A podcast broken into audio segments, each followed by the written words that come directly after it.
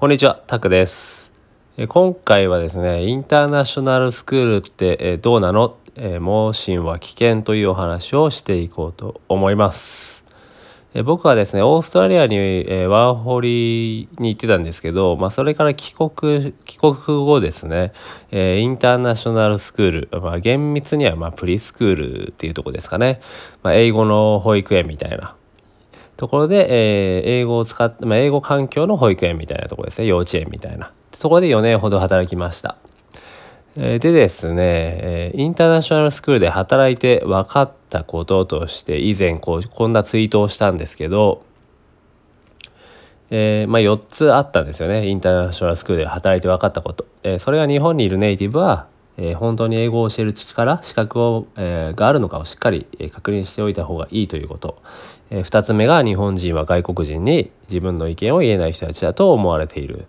え日本人は未だ英語ネイティブが大好き、え結局国ではなく人。というところですね。はい。で僕はこれまでね幼児から小学生までの英語教育に関わってきてまあその、まあ、自分の英語学習のこととかも含めていろいろと情報を発信してきました。えで今回はこう自分の体験実際の体験談としてインターナショナルスクールで働いて気づいたことについて、えー、お話ししていこうと思います。はい、では、えー、いきます。最初ですね1つ目、えー、インターナショナルスクールって、えー、どうなのっていうところで、まあ、働いて分かったことというところで詳しく説明していきます。先ほど挙げた4つを1つずつ、えー、少し深掘りしてお話ししていこうと思います。1つ目ですね英語ネイティブの先生に教える力があるかしっかり確認した方がいいっていうところなんですけど、まあ、これはインターナショナルスクール、えー、プリスクールと言われているところに通わせようか考えている方に、えー、一番お伝えしたいところ、えー、ですね。はい、結論から言うとインターナショナルスクールなどの、え英語教育の場で指導をしてもらう場合英語ネイティブの先生にこだわる必要は一切なしです。一切なしです。えー、なぜなら日本にいる英語ネイティブの先生たちに英語を教える力が本当にある人は、えー、かなり少ないとまあ断定できしてもいいくらいかなと思います。まあ、正直ねこうフィリピン人など英語指導スキルの高いノンネイティブの先生を教えるクラスの子どもたちの方がね英語力の伸びはすごく早かったです。でまあ僕これは僕だけの意見だけじゃなくて、まあ、別の場所で、ね、同じような環境で働いてきた、まあ、知人や友人とかに聞いても、まあ、何人か同じようなことを言っていたので、まあ、ある程度結構確かなことかな。信じてもらってもいいかなと。はい。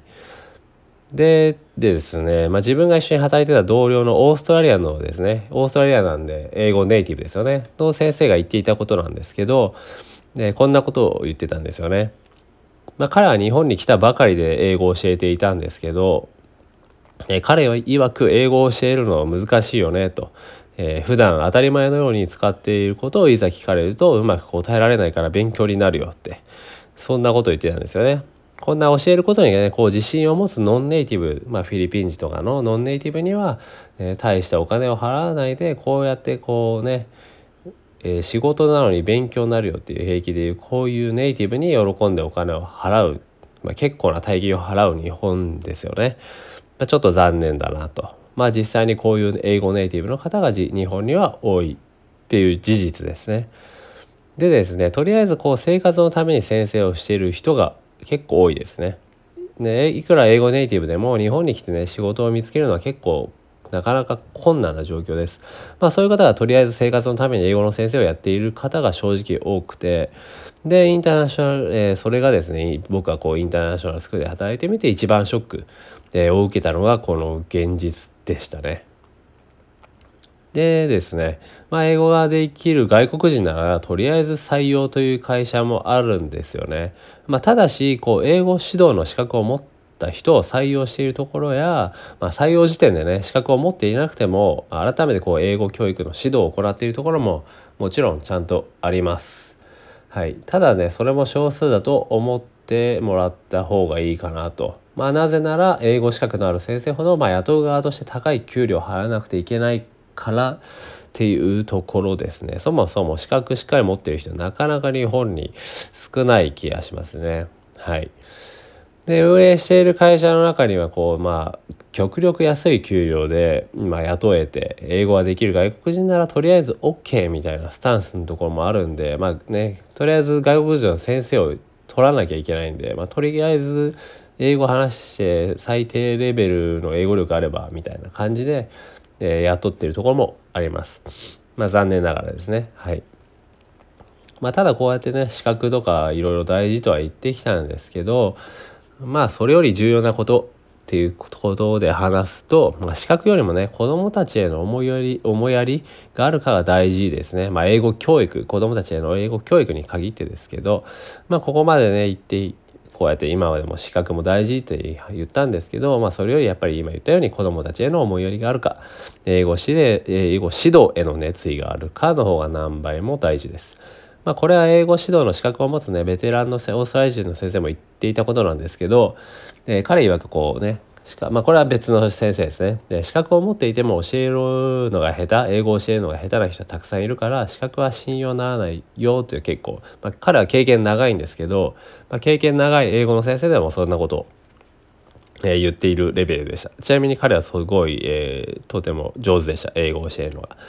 でよくまあね聞く保護者からの様からの思いみたいなお父さんお母さんから、まあ、特にお母さんから聞く話だと、えー、子供にはねネイティブなので綺麗な発音を身につけさせたいと、まあ、こういう考えを持っている方もいると思いますまあ実際にいたんですけどでとりあえずね英語のネイティブなら何でも誰でもいいという方がいたんですよね。まあ、ここに関しても正直僕は言葉を選ばず言わせてもらうと、えー、すごくめちゃくちゃどうでもいいですね。はい、親のエゴですね、まあ、もちろんビジネスとしてこうやってだからこそ、えー、ネイティブのねそろ私たちはネイティブを揃えてますよみたいなビジネスでやってるとこもあるんですけど、うん、正直微妙ですねはいまあこれはビジネスでありあとはまあ親の親に親の何ですかね需要にのっとってやってるみたいなビジネスなので正直これはもう、えー、親の英語であり、まあ、ビジネスかなの側面からこうネイティブみたいな言われてるんですよね。まあこれ正直ね僕は嫌われてもいいのではっきり言いたい部分です。まあなぜかっていうとねネイティブでもね名前のある人は全然いるしまあ綺麗な英語って何ですかっていう話なんですよね。まあ、僕らはね第二言語なんで所詮英語は。まあね、ネイティブのようなね、音を学ばせたいなら、今なら YouTube などがあるんで、まあそれで正直十分です。まあ実際ノンネイティブのね、先生のクラスの子でも、えー、家で YouTube なのでね、英語の番組を見ているこの発音はまあネイティブにナチュラルでしたし、まあ実際ノンネイティブのその先生の子供ですよね。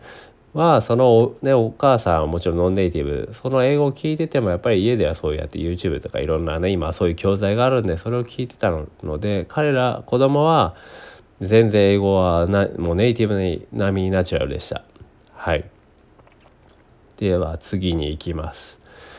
え日本人は外国人に、え自分の言えない自分の意見を言えない人たちだと思われていると。まあ意見を言えないというかこう意見を持っているのかわからないというニュアンスが近い近いかもしれないですね。まあ、これはインターナショナルスクール同行ではなくてインターナショナルスクールという環境でさまざまな国の方々と働いてみて分かったことです。まあいろいろなね国の先生に言われたことなんでざっくり言えば外国人の方が日本人に抱いているイメージとも言えるかもですね。はい。でいつもね肯定ばかりではなく意見を言ってほしいと。まあ、日本人は外国人の先生のサポート役でついたりするんですよねインターナショナルスクールとかだと。で外国人の先生が言ったことに対してまあ OK とかイエスとかしかほぼ言わないよねっていうふうに、えー、以前言われました外国人の先生に。まあ、これはね英語ができない人に対する彼らの思いではなくてインターナショナルスクールで働くある程度ね問題なく英語ができる日本人に対して、えー、彼らが感じていることです。あまあなんでねどんなに拙い英語でも自分でね自分の意見をしっかり伝える方が外国人の方にとってはありがたいようですね。そう言ってました。でこれからね英語を学ぶのであればその辺りも意識するのといいかなとはい思います。でまあただねこうやって意見を言うと相手もしっかり意見を持ってるんで結構ね口論というかぽくなったりするんですよね。でなんでそうなるとやっぱり初めは怖くなって、まあ、自分の意見が伝わらなかったりどうしようとかって感じでちょっとした恐怖でだんだんそれで言えなくなってしまうっていうのももしかしたらね、えー、だんだんイエス OK になっていくのかもしれないですけどでもしっかりこうやってこちらがね筋の通った意見を言えば日本のね日本人のようにこう後々までずるずる引きずるみたいなことは少ないのでもう結構次の次の瞬間にはコロッともうねはいみたいな感じで変わってたりするんで まあ少しずつその辺はね日本とは違う日本人とは違う感覚でこうちょっとずつねしっかり意見は言うところは言うと。っていう、まあ、その辺の恐怖を感じても乗り越えていきましょうというところですね。はい、で次はですね日本人はいまだ、えー、英語ネイティブ大好きっていうところで、まあ、日本はいまだねネイティブ信仰は強いですよね。まあ、日本がアジアの中でも英語力の面で遅れを取っている大きな理由かなと個人的には考えてます。まあ、今はね少しずつその辺りの意識は改善されてきていますけどね、はい、今後さらに変わればいいなと。まあ実際こう英語を話す人口のうちノンネイティブの方がやっぱ圧倒的に多いわけです。まあこのように言われてる、ね、今の時代であってもインターナショナルスクールに通わせたいと考えるような方たちでさえ、ね、ネイティブにめちゃくちゃこだわります。まあ、特にね英語に強いコンプレックスを持った人はすごいこだわりますね。もちろんそれは完全否定はしないですもちろんねそれぞれ皆さん求める英語力が違うんね英語レベルも違うんですけど、ま、ただね親が何の努力もせずに子供にね英語力を身につけてほしいっていうのはやっぱり全然違うかなと。はいでですねお父さんお母さん自身が英語をね楽しんでいる家庭の子供は英語力が高いんですよね。はい、ここもここ一言に尽きるんですけど、まあ、親がどれだけね英語が苦手でも子供と一緒に楽しく英語に取り組んでいる家庭の、えー、お子さんの英語力のね桁、ね、伸びは全然そうもう桁違いでした。まあ先ほども言ったように、まあ、今 YouTube なのでいくらでも教材もあるし、まあ、親子で楽しめる親子で楽しめるですね教材は溢れてます。えー、なんで正直ね英語の先生に頼らなくてもできることはまあ正直いくらでもあると。なんで是非子供と一緒になって英語を楽しんでほしいなとやっぱり楽しむってことはすごく大事ですからね子供もまあ大人であってもそうですけどはいでそんなねバイリンガル教育を経験しての気づきとしてまたこうあ、まあ、別であったのはこうねフィリピンやマレーシアとねノンネイティブの先生が教えるクラスの子供の方がね英語力の伸びが早いと。でまあね これは結構あれどうで,、まあ、どうでもいいと言われるからなんですけど個人的な意見ですけど ネイティブの先生は、え自分勝手多めなんですよね。まあ、結構子供無視というかもう自分自分みたいな感じでしたね。はい、で英語環境だからといってみんなが話せるようになるとは限らないということです子供たちはね。はい、何年いても別に全然英語は出ない子もいます。まあ親の姿勢がそれは何より大事かなというところですね。でまああとはねやっぱりこうさっきも言ったんですけど保護者の方が英語コンプレックス強めがの方が多いかなといったところです。はい。で、最後ですね。まあ結局国ではなく人というとこなんですけど、もうこれはこのまま言葉通りで、えー、もはやね、英語のネイティブだろうが、えー、ノンネイティブだろうが、まあどこの国出身だろうが、まあ英語を教える資格を持っていいようが持っていまいが、まあ結局、まあ詰まるところは人です。まあ、インターナショナルスクールで働いてみて結局はもう人だなともうつくづくね、えー、痛感しました。でまあいい先生イコール思いやりのある人っていうとこなんですけどもそれ以上でもそれ以下でもないです。まあ資格を持っていない先生もでも思いやりのある先生からね教わっている子どもたちはね勝手に英語力が伸びます。まあ、なぜならね子どもたちはその先生を心から信頼しているからです。はい、もう子どもたちがその心先生を心から信頼しているから、ね、結構大事なので2回ちょっと繰り返したんですけどやっぱり信頼って大事なんですよね。母国語を身につけるのもまず第一に親を信頼しているからと個人的に思ってるんですけどまあ何の根拠もないです。もう僕の感覚なんですけどやっぱりこれはまあ大人であってもやっぱ信頼できる先生から教えてもらってるってっていうなんかそうなると伸びるんですよね英語力は大人僕はそれを経験した経験したんですけどやっぱり信頼関係っていうのはすごいまあそれは人であっても物であってもですけど大事かなと。で、まあ国ではなくその人を見ると。まあ個人的にかなり大事なポイントだと思うんですけど、えー、まあそれなんで、まあ繰り返し言うんですけど、まあこれからのグローバルな時代ですよね。ね、絶対に必要な視点かなと。国ではなくその人を、人を見ると。人ですね。まあ、だからこそ、えー、大人がネイティブだからとかね、ネイティブ、ノンネイティブだからとか、そういった視点で、まあ、先生を絶対に選ばないようにしてほしいなとも心から願いますし、まあ、僕はこう、現場で働いている時はそういうふうにお伝えしていました。まあ、以上がこう、インターナショナルスクールで働いて、えー、分かったことですね。